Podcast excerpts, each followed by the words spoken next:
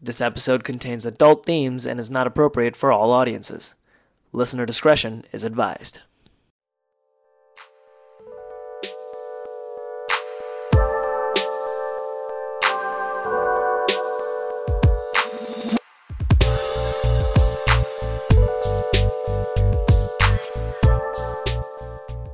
Oh, hey, hi, it's Crystal.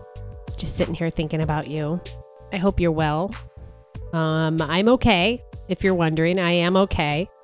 I am trying to take moments in my life on the daily to absorb the love around me, to seek the joy that I need to fulfill myself as a human being. We are living in a strange, weird world.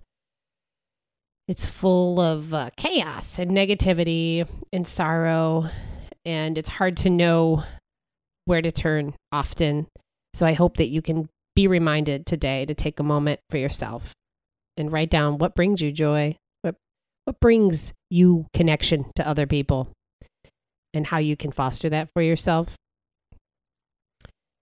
Black Lives Matter. I'm just going to continue to say it. Black Lives Matter. I'm I just the, the the division is gonna it's just gonna be more division that's what's gonna happen uh, that's where we're at and it's okay that it's happening it's good that it's happening and uh, i hope it gets all burnt to the ground completely so we can move on in a world where we can all feel joy more often and feel the love around us and give more love to the people that need it the most i'm looking at you qanon people you need love love.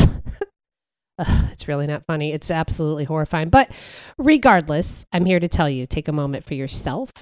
Try to figure out what brings you joy, what you need more of, and seek out those positive things and love everyone, no matter where they're from, who they are. Love, love, love, love. I wanted to really focus on love because this interview uh, with Joanne, my guest that's coming up here, is one of a kind. It's a little bit different and it has a positive twist. I had decided uh, when I'd heard about Joanne that I wanted to interview her because it's not about her personal trauma. This is about a person that is in their 80s that spent their entire lifetime focused on helping children, women deal with sexual abuse. She is a full on believer, a believer and a fighter, someone that developed programs one after another after another and dedicated their entire being just making the world a better place. Isn't that nice to hear? You know, when I first started this podcast was in February of this year and I had no idea that we were going to be dealing with all the things that we are and I understand that it's sometimes really hard to sign up for a story about other people's trauma when you're experiencing so much yourself. So I hope that this finds you surprised and maybe a little refreshed.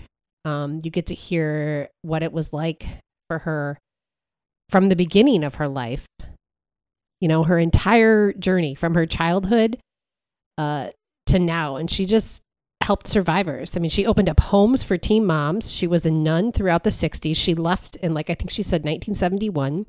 She counseled women in New Guinea and helped the first woman in their entire country graduate from college.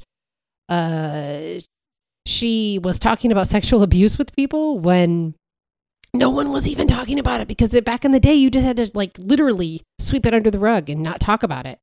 You know, uh, she did everything that she possibly could to make the world a better place. You know, she realized at one point that many children aren't going to go to a place to talk about their sexual abuse. So she started planting herself from within in, in the schools in the school systems.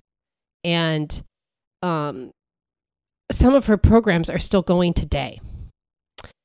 She's an inspiration an absolute inspiration, a firecracker, sassafras Joanne. She's just got it, man. She's got everything. And, it, you know, re listening to this interview, I had a reflection of like, what am I doing?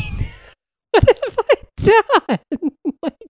What's my story going to be when I'm 80, right? So it was extremely um motivating and absolutely I want to do more and I want to be more. And I hope that that's what you feel after you listen to this interview with Joanne.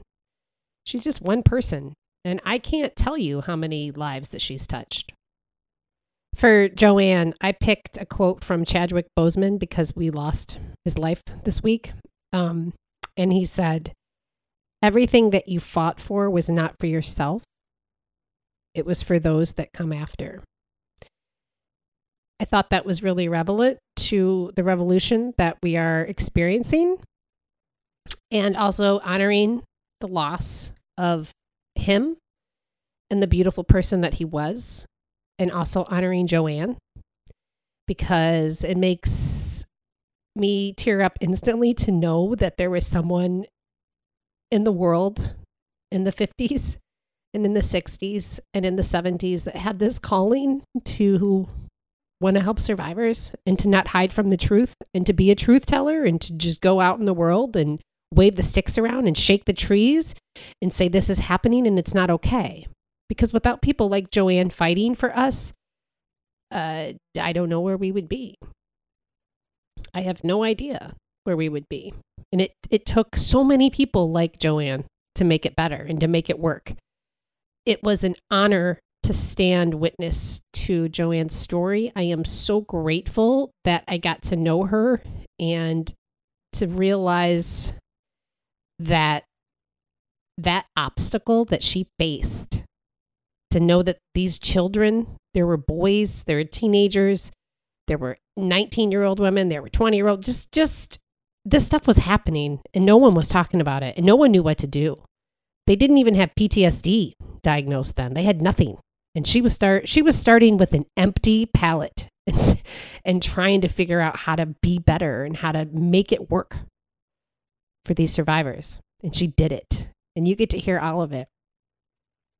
So, as always, before you go into this podcast, keep your heart open, your mind open. And I love you. Thanks for listening.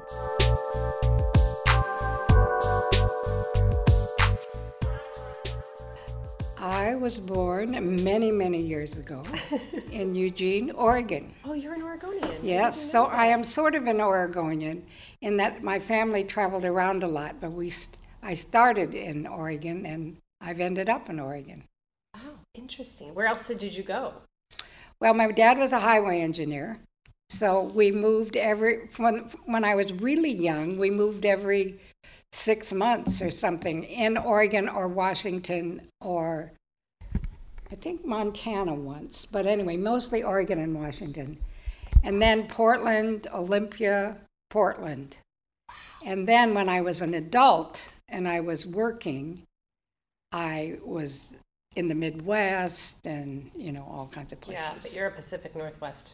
But I am. Yeah. I am a Pacific Northwest. the rain does not bother me at all. That's awesome. So, um, when you were younger and you were traveling around, you said every six months you went to a different. For when I was little, before Little. the first grade, like I went Oh. to three first grades, but then things kind of settled down, and I was in the, I was in Olympia for three years and Portland for three years, and then back in Olympia. But basically, my dad got an office job, is what happened. oh, interesting. So then you settled. So we settled now. yeah, that's good. That's good for your childhood, especially. Yes, very good. Community. That's right. Yeah. And I don't have a lot of memories about that very, very early childhood. I, I have images. You know, I have things like a big field and playing such and such. But I think mostly, even though this was a group of engineers' families, I think mostly I was playing alone until my sister came along four years later. Oh wow. So I think uh, there was a lot of that very early kind of thing of learning how to survive and having imaginary friends and doing all that kind of thing. And also exposing me to kind of my first uh, in, intuitive world, my inner world, you know, because I created things out of nothing uh, without the reality being there. Yeah. yeah. And that's for a kid. That's like, that's perfect. Yeah, well, it was for, perfect for me. I, I had a very caring family, you know, it was very functional. I remember once when I was in, much, much later, when I was working, and the big uh, idea of dysfunctional families was rampant. Everything was dysfunctional. What year was this? Uh, I think I was probably, it was probably 1980s, somewhere in the 80s. And, um, well, and probably in the 60s as well. But this, this cartoon came out and it had a dysfunctional families thing on one side and functional family thing on the other. And there was one person on the functional side. And I mm. thought, I, th- you know, just making fun. I think they were making fun, but I just thought, you know, that's the way I felt a lot growing up, was that my family was so functional that then, you know, you're dealing with all kinds of things around what you deserve, what you should do differently, how do you treat the disadvantaged, mm-hmm. because you are kind of privileged, basically. So you were told that. I believed that. I don't think I was told it. I just think that I knew how I was living, and I knew how a lot of my friends as I was growing up were living, and I just kept thinking, how come? And in those days, you know, divorce and things like that were just phenomenally traumatic. Oh, yeah. Not that they aren't now, but I, I mean, I, as a little kid, just thinking, he doesn't have a dad or she doesn't have a mom. Oh. You know, whereas I see kids now that clearly make an adjustment between a divorced couple, divorced Right. parents. You know, they know how to go back and forth because all their, a lot of their friends are that way. Back But then. when I watched it, it was like, that must be so hard. So of course, I think a lot of empathy So- developed. and you think that you were born with that kind of empathy? I don't. That's a really a good question. We've thrown that around a lot. Are you born with empathy, or do you acquire it later on? I I don't know. I had a mother who reached out to any disadvantaged person that ever happened. So I mean, from a very early age, we had guests in for dinner and people, you know, and she was in because she was always a volunteer. My dad got made the income, and she did whatever she wanted to, and that was always working with disadvantaged kids in some capacity, volunteering. So I think I got that from a very early age, acquired it.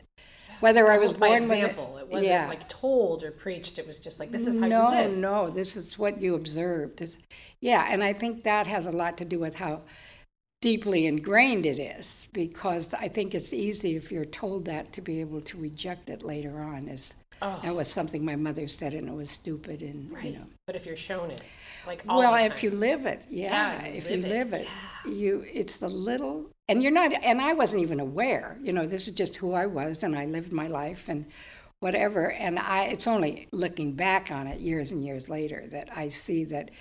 I think that was developed very early. That's amazing. Yeah, So you have this glorious childhood, and you Yeah. graduate, and you're in Oregon. and I I graduate. I have glorious, except that I'm in a lot of schools, Yeah. and I leave friends a lot. Ugh. And the thing that happened with that was that friendships were never ending. I always thought I would see them again because I kept coming back to the same place. I went to Kenton Grade School in Portland in the second, third, and fourth grade, and then again in the seventh grade. You know, so I had this image when I said goodbye to people that it was just temporary, and I still have that is that I never think of anything as absolute because I always think it's going to come around again. So that was sort of the, the difficulty and the, the gift Right. of being both, you know. Yeah. So I graduated from Kenton grade school and then I went to Jefferson High School. And of course, at that time in the 50s, this would have been 1955, uh, diversity was non existent. And, um, but I lived in North, North Portland, so I didn't know the difference. I mean, I grew up with, you know, with black, black people and Hispanic, not not and and and the other thing is is I didn't even know about Jewish people, for instance. Everybody just seemed like one big, you know, picture, and I never thought of. Uh, skin color uh, was obvious, you know, but even that didn't have anything with me. It was like, I, I don't know what that means at that. But we had a black student body president at Jeff, you know, things like that that never happened anywhere else. So I think I was in high school and this little my my foster sister went to Jefferson.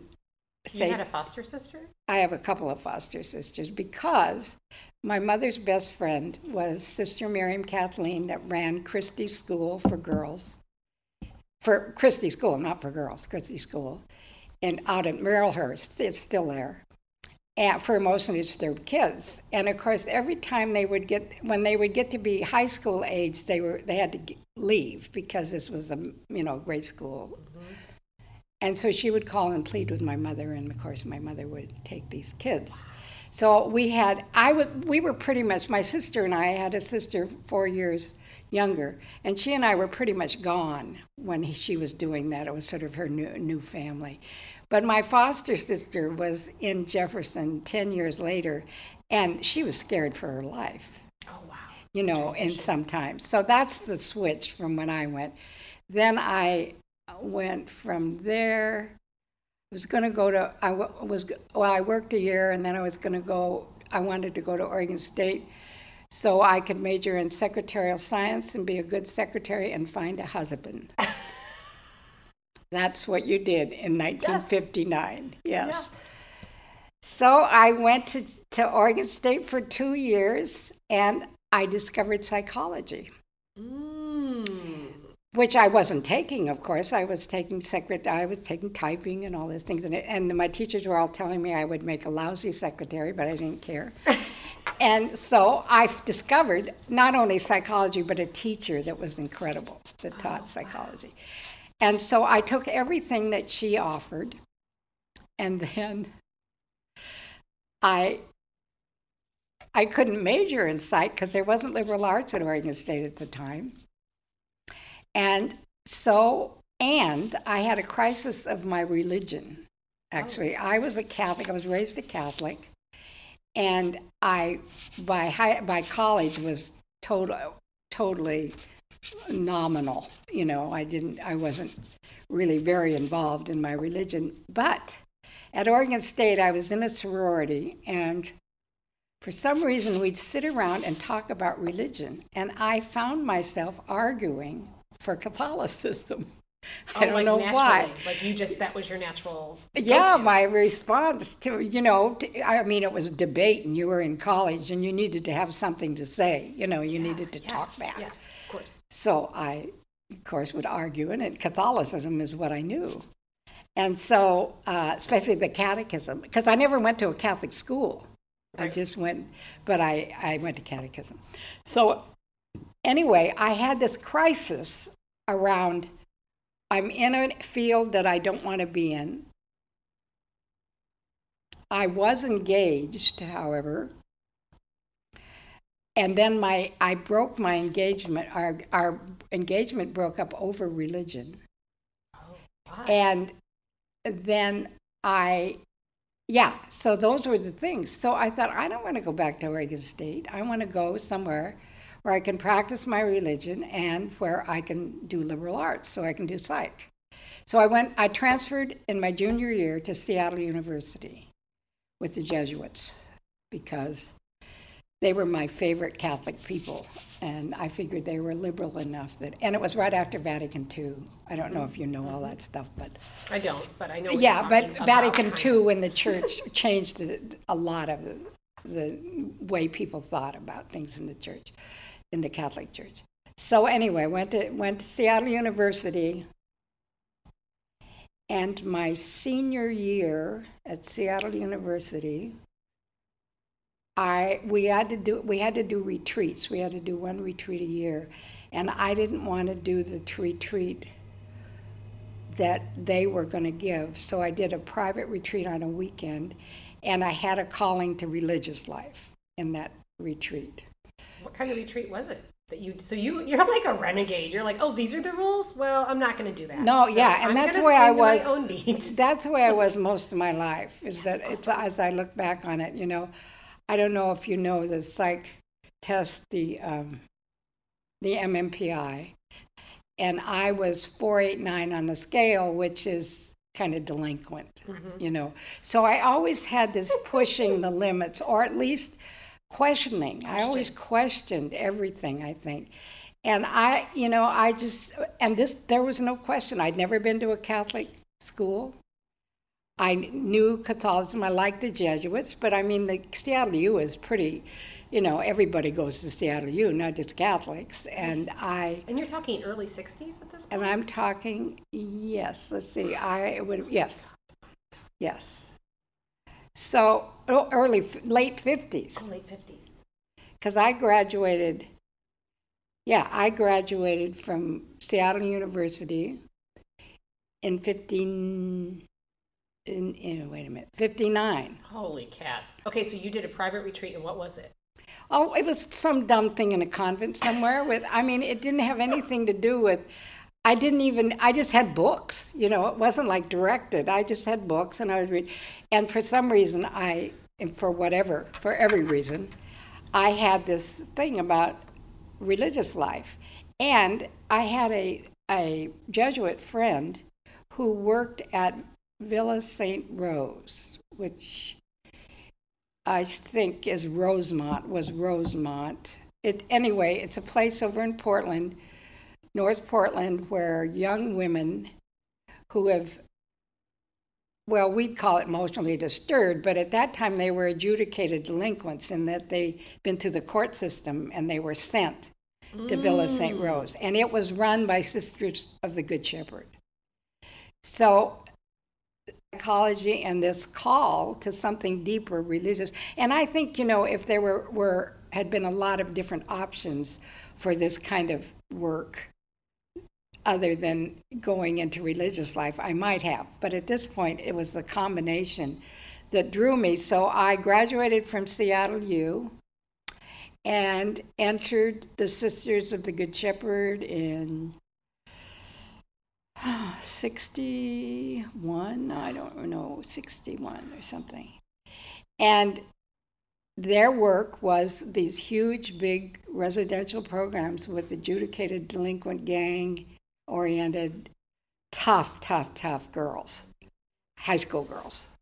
And um, so that's how I started my sort of, or, or at least midway, that was my formal entry into some kind of work with trauma and Yeah. neglect and whatever. Now, at that point in the 60s, we didn't even, well, the nuns didn't even know to ask the kids if they'd been sexually abused. You know, because we didn't even know. We're ta- I'm talking about incest now. Right. You know, we did things around rape and around those kinds of things that were clearly adult to adult kinds of issues. Oh. But in terms of childhood sexual abuse, we, we didn't, that wasn't didn't enter. our- But we had a lot of lay staff, so the girls would tell the lay staff about their incest. What does lay staff mean? means non nuns. Oh, You know, I'm sorry. That's that's re- so people you know were hired. We hired a lot of people. In fact, we had a lot of. We had social workers and psychologists and whatever. And of course, that they're the ones that would get the message.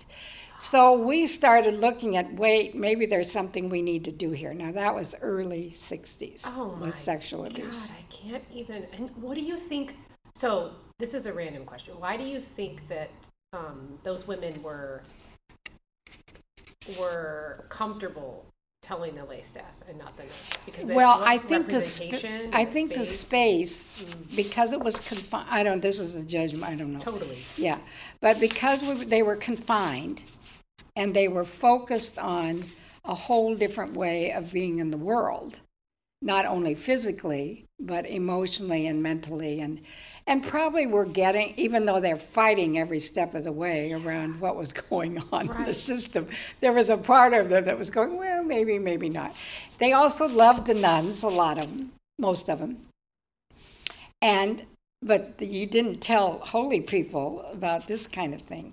So I think what happens with with and I think this happens today is that there's a lot more opportunity, but in the sense it's timing. It's about timing and when people discuss or reveal the, their deepest, darkest secrets, and whatever those are, you know, it comes out in a comfortable setting where they feel safe, where they feel protected mostly Absolutely. and or in a setting where they're desperate, you know. Um, so I think that a lot of that, and I don't think many, I can't say that, you know, everybody revealed or disclosed their abuse. I just mean that's where it started, that, that they started talking about it for the first time. And then, of course, even the lay staff, even the, the professional staff, didn't know what to do with it because it was so early on that nobody was talking about the it. sixties, like that Yeah, was absolutely. nobody like, was nobody was ever talking about it. You know, no. So anyway, I think we all just handled. They didn't tell us. The the the uh, professional staff didn't tell us that that the kids were saying this until years later, and uh, and uh, we didn't know the difference. And so, I think what happens though like I just said, I think that, that people who've been, especially young women who've been traumatized at a very early age or even not so early, find their ability. These kids were finding their confidence, they were finding their support, and they were finding their ability to be able to move in another direction, you know. And so I think that was the healing piece. Whether they ever really talked long term, which they didn't, about their sex, early sexual abuse, or that we knew anything about post traumatic stress, we never even heard of that. Oh, that was not. No. Yeah. So um, uh, I think that was more the setting and their first time of having people around them that you know they could trust and a regular routine that whatever. Now i'm not saying that in those situations things were all peaceful. They never were peaceful i mean we had attacks we had runaways we had people you know on getting going home and getting on drugs and having to talk them down and all this kind of stuff so it was a big wide thing Oh, yeah, yeah. sexual abuse was way out here on Right. On the peripheral And you're talking, I mean, essentially, it's dual diagnosis of stuff that back then. Or wasn't triple. even- Or triple, yes, yes. And uh, uh, for sure, and because we, were getting gang kids from Chicago, Oh, goodness. when you know before gangs were popular. I mean, they were people never heard of gangs in the '60s or the same kind of gangs. These were were usually a lot uh, ethnic. So you know. did you, did, how long were you there? Well, I was so I was in St. Paul. I opened a home for uh, teen parents, teen moms, which we called uh, unwed mothers at the time. You did. unwed Right. mothers Yes. uh, in Dubuque, and then I was in Spokane, where we were starting in Spokane, which would have been late 60s. This is all in the 60s.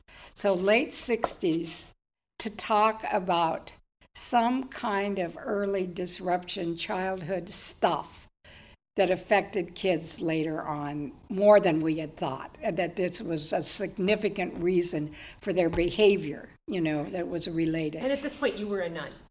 I'm still a nun, yes. I'm a nun all the way through the 60s and leave from Omaha, from Girlstown in Omaha, Nebraska on this, when I'm uh, in 1971.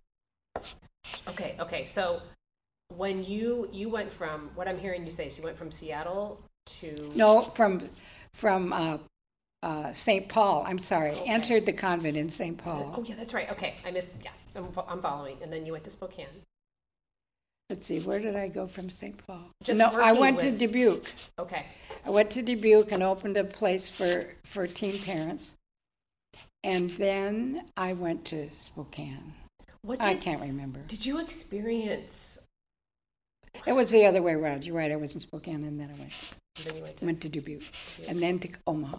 did you experience, like, how did, when you told people what you were doing at this time in the 60s, and what you were experiencing, or if you did, I guess I should ask, did you tell people your, your, your support systems, you know, your friends, your family, and what kind of reactions did you get from others? Well, I, other than my family, I would think mo- my ongoing daily support system were the people who I worked with and lived with. And we all did the same thing.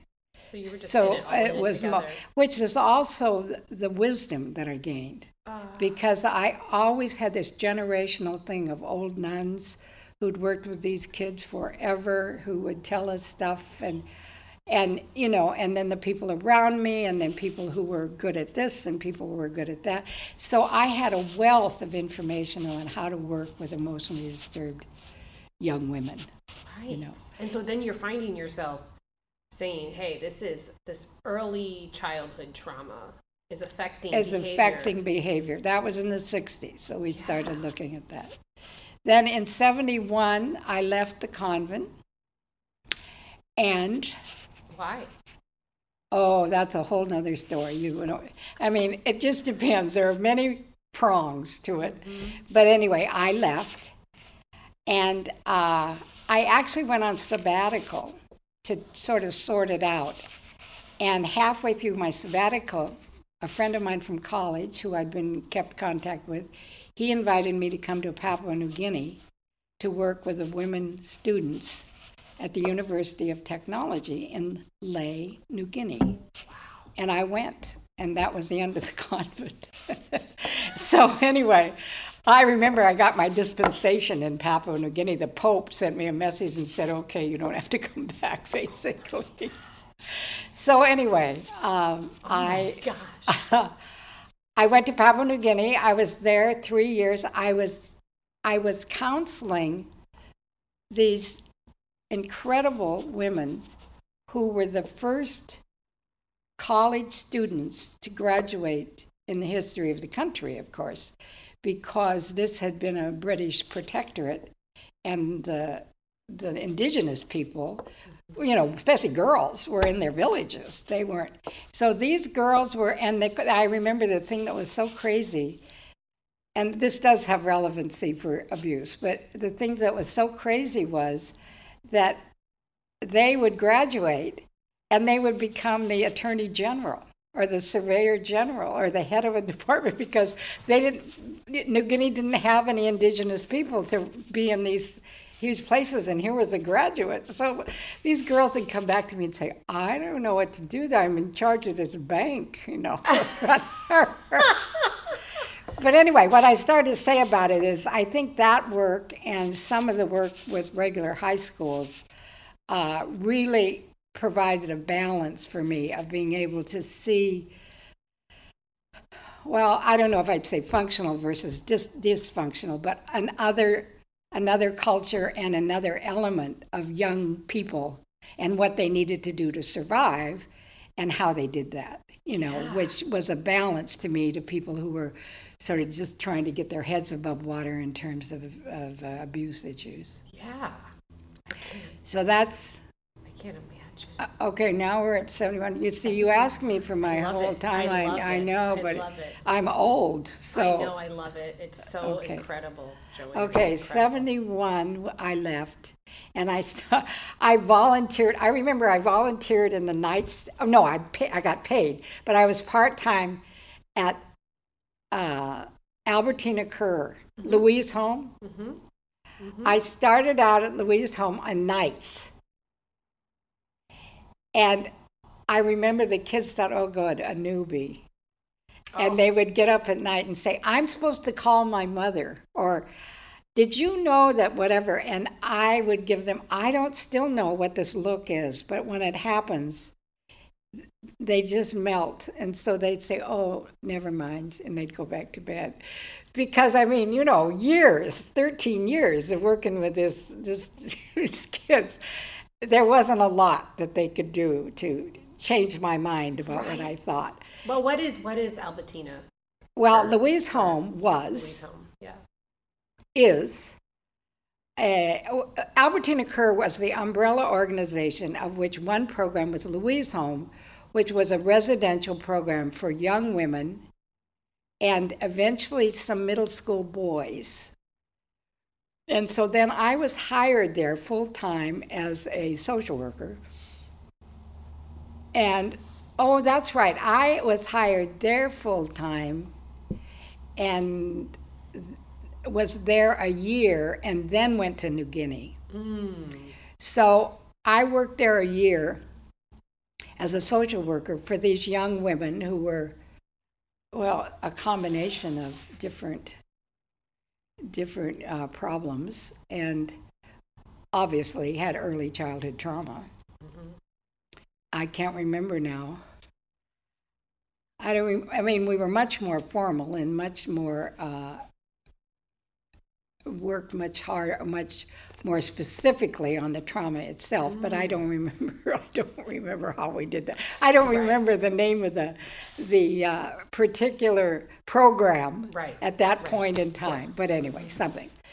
And they continue. They're big now. Albertina Kerr Oh, is yeah, a big, big place. Anyway, um, so I was there. Then I went to New Guinea, and I said that. And then I came back from New Guinea and decided to go to graduate school. I came back from New Guinea to go to graduate school. I came back with a friend who had hired me there, and we both came back to Portland to go to graduate school at Portland State in anthropology to get a master's degree. Uh, I had wanted to go to the University of Hawaii, and it hadn't worked out. I wanted to go to their, you know, Pacific studies, and probably would have then just hung out in the South Pacific for whatever. But um, so I got through my first year, and I thought I don't want to do a second year. So I took the money that I had had, and my friend and I went to Europe, spent it all, and stayed there for three months. And uh, then we came back, and I thought, uh, I guess I better get a job. And uh, so I went to work at Waverly Children's Home because one of the uh, social workers there, I'd known clear back in the Good Shepherd, actually, when I was a nun. So she hired me. They hired me, and I was I started out in a position that was a center manager. And I say this because Re- Re- Waverly Children's Home was middle school, and it was predominantly boys. And this was a new experience for me. And this is 70s? This would have been 75, yes. And uh, it was a new experience for me to work with middle school boys. Yeah. So ultimately, I was in the center manager position, which the hours were three in the afternoon to 11 at night. So it was basically the non programming time for whatever. And this was the time when all the stories would come out. This was the time then kids, you know, you'd be hanging out with kids at, you know, six o'clock, seven o'clock in the evening, and it'd be kind of dark out and whatever and warm inside and whatever and kids would start telling. That's not the only time but that i heard i started to hear a lot of stories then Yeah, it's connection time. It's like dinner and yeah yeah and right and- now it and we don't want to go to bed yet so we'll talk so we don't have to you know whatever Mm-hmm.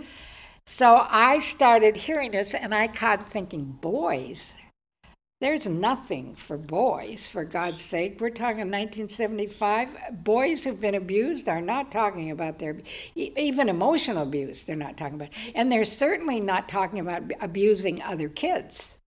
You know they're not talking about that at all. They don't even get it in some cases that it was abuse Oh, you I- know. That's still true. yeah that's still true Yep. right. That's still the last hurdle i think. But anyway so i started a program i, I in the in the good shepherd i became quite uh, what would you call it focused on group work we did groups all the time all the time when i did the the the uh, place in uh, Dubuque the, for teen mothers. We had a group every day for kids, girls to decide about their, their upcoming child. Every day they talked about the pros and cons and what it would mean and whether they'd keep their baby or not or whatever. So, and in those those situations back then in the '60s, some of their early childhood trauma came out. You know, Oh, yeah. in those groups. Yeah, they would talk about it a little, but you know, we didn't make a conne- we didn't make connections at those times. You know, okay, we need to talk about that. Okay, you've talked about it. Now we need to talk about this. You know, that's Right. that's Yes. kind of the way it happened. Right. And so, uh, anyway, so I decided these boys needed something. So I started a group at Waverly and a referral from the different programs. And I didn't know what I was doing, so I decided that I would do activities. I decided the way to get kids to talk was to get them involved in activities. So I started doing an activity every every time, every week when we'd meet. And then we'd have some kind of a discussion, whatever, and then, and sometimes they'd talk about intimate things, and sometimes they wouldn't, and it didn't matter. But they came to this group. I named this group Super Kids, and I wrote a program called Super Kids, the boys group about abuse in desperation. And it had 50 activities in it. And those activities were all things that I'd learned flying by the seat of my pants. Like, what do we do now? Oh, okay, let's do this one, you know. So uh, that became very popular in residential programs. How did you did you market that to residential programs? I mark well, sort of. Yeah, we marketed it there, and then Portland Public Schools they all had a copy of it, so we marketed it to them, and um, so that was my first sort of uh, attempt at some kind of a program, you know, an ongoing program that would work for this kind of issue. And Super Kids was more about getting kids to talk. It wasn't. I don't even I don't have a copy of it anymore, but I don't remember that it wasn't about kids telling their stories, meaning talking about abuse or whatever. But I, but it did a lot to help kids see their abusive behavior because kids would call them on it in the group. So they were able to see from other kids, wait a minute, I guess I, you know, or yeah, I'm so strong and I just, you know, call that that girl stupid and a cunt and so therefore I'm a big wheel, you know.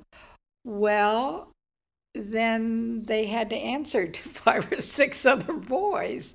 And that was a whole different story. So there were some very positive things that happened in that very new group that we didn't know what we were doing.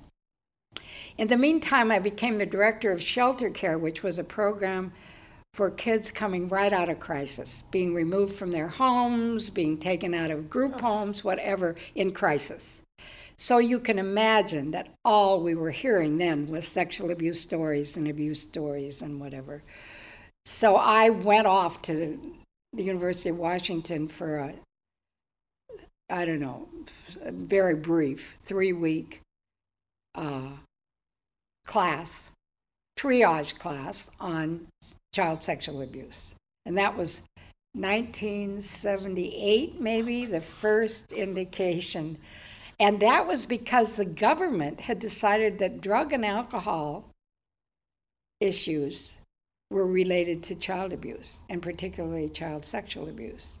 So they had found some money to develop these programs where people would come together like a protective services person, a psychologist, a residential program, case where, you know, a triage that would be then the people who would work with these kids when they went back to their community. So that was what I went to. And so then when I came back, I hooked up with Children's Services Division and all kinds of places like that. And we and did a lot of work specifically in groups with child sexual abuse.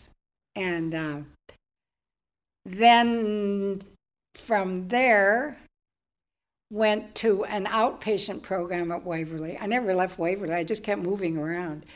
Um, uh, where, again, I was seeing young women. My friend Annette Selmer was working with adults molested as children at Lutheran Family Services, so I decided to take the younger ones because she wasn't. It was hard for it was hard for a 50 year old woman to be in with a 20 year old woman. I mean, it, sometimes it didn't work very well. So we started doing young adult, so 18 to say 21, 22 at Waverly. Started the Child Sex Abuse Treatment Providers Program, uh, she and I, and said, we need to be able to talk about this. I mean, how are we going to know what we're, we don't know what we're doing. And so we sent out flyers to social workers and therapists who we thought would be doing this kind of work right. or, or, coming yes. and we i think we sent out 20 and we got 20 people to the meeting i mean people were just desperate because they had they were no the idea you were. yeah were like, but they had no idea do. what they were doing yeah so we started the child sex abuse treatment providers and uh, met once a month and it cha- it was interesting to see how it changed its focus all the time You know, Yeah. it was because it becomes something different as the whole issue evolved. And, you know, what was it about telling your story that was so sacrosanct and about timing issues? When do you tell your story? And whether you as a, as a therapist push or whether you sit back and wait. Um, it was easier to do stories in group because it was kind of a criteria is at some point while you're in this group you're going to tell your story. It was no pressure to do it but other girls would start telling their stories and so it became more of a thing to do than than people were finding on a one-to-one you know getting people to tell their stories was much more difficult. And then we get the families in or relevant people you and sometimes confrontations with the perpetrator Oh, you know there'd be sessions like that. I mean it was it was a very inclusive whatever whatever. And then um, so we did that for a while and then i decided this is ridiculous. People aren't going to come to waverly children's home especially oh i was doing high school kids too and they, I thought they're not. They could be out with their boyfriend. Why would they come to Waverly Children's Home to talk about something that is very scary and that they don't want to talk about? So I said we got to do this in the schools. So this is when we developed Chrysalis, and Chrysalis was a program that was in all of the public schools, of the Portland public schools, and a few of the like Gresham and a few of those. Um, and it started in nine, let's see, we got a five year grant. Oh, we hooked up with drug and alcohol again in the Portland Public Schools. And so between, they got the money. And so we did this five year grant and created this program from the experience we had weekly working with the public school kids. And um, uh, then I retired. Amen. yeah, that's like so many lives. Yes, and that was only 99, 1999. So we're talking 20 more years. So the interesting, I'll give you one more interesting dynamic. This program, I stayed with it for five years. It started in 95. I, I think I, um, I actually, in fact, retired in 99 to take care of my mother. And then I hadn't finished this book. I hadn't finished the, writing it. So I went back for back and forth for a year getting this finalized. What, what was the mission of that? What was the mission of this? Mm-hmm. To get kids talking about abuse in their lives. All kids, All high school girls. high school girls. We didn't do any boys. so that- okay, I did my stint with the boys when they were younger. Right. No, this is a school-based group for high school girls with a history of physical, sexual, and/or emotional abuse. That was the goal, and we would get a lot of girls in on physical abuse or emotional abuse. You know, in other words, they'd get referred from their teachers or whatever because they'd asked to be in the group because we said it was an abuse group. Well, we didn't even say that in some cases because we didn't want the rest of the school to know. So Right, the, the the the- yeah. counselors had to figure out how to Navigate, refer yeah. kids. And there was a counselor usually, a school counselor in every group that we did. So we had the therapist come in and the school counselor and they led it together, which was great because that trained the school counselor. Right. So, So anyway, I have to tell you this one last story. Is so about two years. So I finished the five years, and then I left with a very fragmented uh, program in the schools. There wasn't any real direction, and there were a few therapists, and there were whatever because we didn't have any money. You know, so the money was over. So then I heard that Waverly t- decided to pick it up, and uh, it had a research component to it because it was connected to Portland Public, I mean, to drug and alcohol, federal, mm-hmm. federal grant. oh, So it oh. had to have a research component, which saved its life because what happened is that Waverly picked it up, and then about two years ago, I, or a year ago even, I had a call from a woman who said, Hi, this is, I don't remember her name now, and I'm in charge of the Chrysalis group. And I said, You're what? She said, I run, I do the Chrysalis group. I said, Chrysalis is still working? That was 20 years ago. She said, Oh, yeah, we're doing really good. We're whatever, whatever, using the same book. It's incredible. I know. It's absolutely your entire story. I thought, well, I thought this was incredible that there was some kind of um, basic underlying concepts that we need in order to deal with this issue, regardless of how early or how late or how young. It's it's all about some basic underlying things, and the terminology changed. In fact, uh, they did a they did a lifetime achievement award for me this last year at Waverly, and uh, they kept talking about. I think this is it. Infused trauma in in. Hmm. It, it was like I thought, what does that word mean? Oh, trauma informed care, informed Yes. trauma. Yes, informed trauma. Yes, trauma informed care. I don't know. I thought, what in the world does that mean? You're now informed about trauma? I, don't, I, I thought it's Yes. so, so funny how It the terminology how it all changes, but Yes. you were you were actually doing that your entire life. Yes. What what I what I um, what I learned uh, was that we also got into, like I said, we had these formulas. The kids would would tell their stories. They would do this. They would whatever, um, and then we would listen. And you know, I had heard so many stories, and horrendously horrible, horrible, horrible stories, that it became hard then to determine where the pinpoint was that the kid was having the most trouble resolving. Because there was so much. Because, well, and because of mine.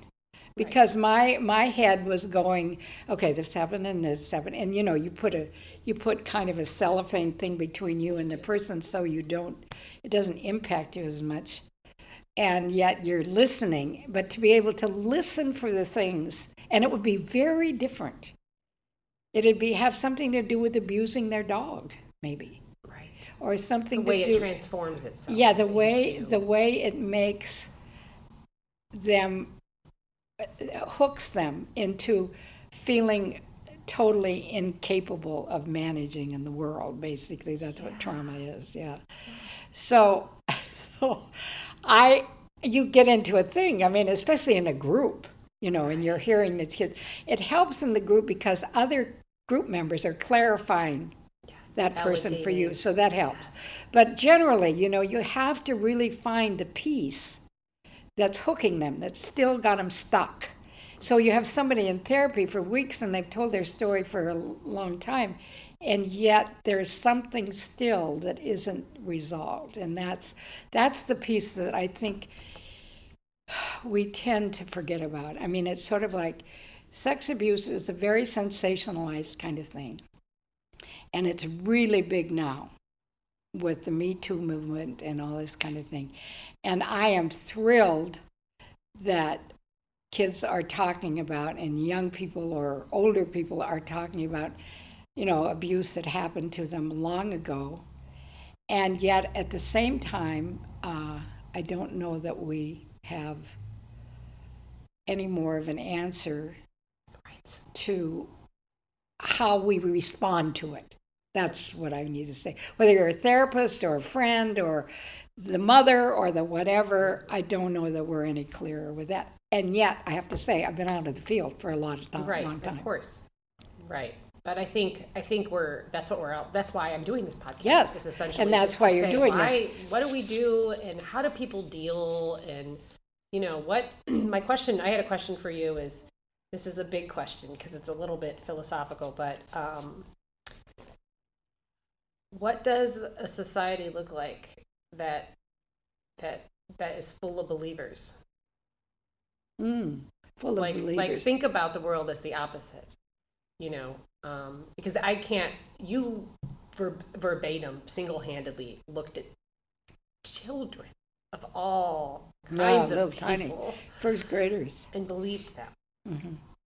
And that all those people, I don't even know how many people that you touched in that kind of way, but the fact that they were able to look at you, Joanne, and tell that tell you what they went through, and you believed them, Mm-hmm. is so huge, because there's twice, three times, quadruple the amount of children that didn't get that. Mm-hmm.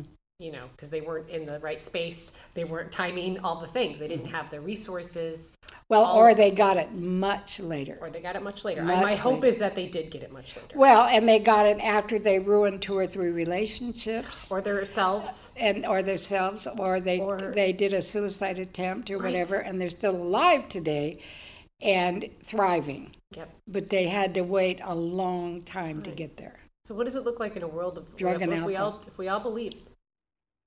What does this our society look like? Well, that's It's unheard of in a way. Well, It's no, because if we all believed, then we wouldn't have it. It wouldn't happen. Because if if uh, pedophiles believed in the in the people that in the kids that they were dealing with, or if dads believed in the whatever, or if a priest believes his altar boy is, you know, is incredible, then it wouldn't happen in the first place. Uh, if after it happened, what some magical wand came down and people and I well, I mean, it would be an empathetic world, is what it'd be. But I don't know how. I can't. I can't, can't even wrap my- imagine. Isn't it crazy? I've been thinking about this. Like, what is it? Is it? Is it? What does that look like? Where everyone's leaving It would look the same as the as a world without war, right or a world without, you know, with compassion. yeah, and- and world without chaos. yeah. Yeah, it, it, it's just part of the chaos and It the is. whole. It's part yeah. of the dark. Where there's light, there's dark. Where there's Mhm, dark, there's right. light. Right. Wow, Joanne. wow. I really enjoyed my time with you. It was such an honor to meet you, and you're an inspiration to every single person I can guarantee listen, that listen to this. Um, for Joanne's nonprofit, uh, she picked Rosehaven, which is here in Portland. And Rosehaven is a day shelter and community center serving women, children, and gender diverse people experiencing the trauma of abuse, loss of home, and other disruptive life challenges. They are amazing. I'm a huge fan of Rosehaven, Rosehaven as well. Um, and as always, my nonprofit is Rahab Sisters. They are doing amazing things. Uh, they are growing, and um, I am so pleased to watch their growth too. Just helping so many women in the community be better and offer resources. Uh, together, we can do it. Together, we can do it. And when you hear stuff like Joanne's story, when you hear someone talk about the things that they did especially during that time, we're going through the same thing right now, right? We're going through the same thing where we want truth and keep Joanne's story in your back pocket because to me, she's like with me now. And I'm like, if she can do it, if she can do these things that were so hard and it's so insane to think about what a renegade she was, you can do it too. You can renegade your way and shake the trees and and and, and not stop to help right? That's what we need as community. We need each other. Again, thank you so much for listening. And if you have a story, please feel free to reach out to me. Let me know that you have one, and we will get something coordinated and get you recorded. Follow us on uh, WBY Pod on Instagram, Facebook, all the things. And until next time, please uh, keep your head up, serve your community, be a renegade, be the Joanne, be the Joanne. I love you. Thanks for listening.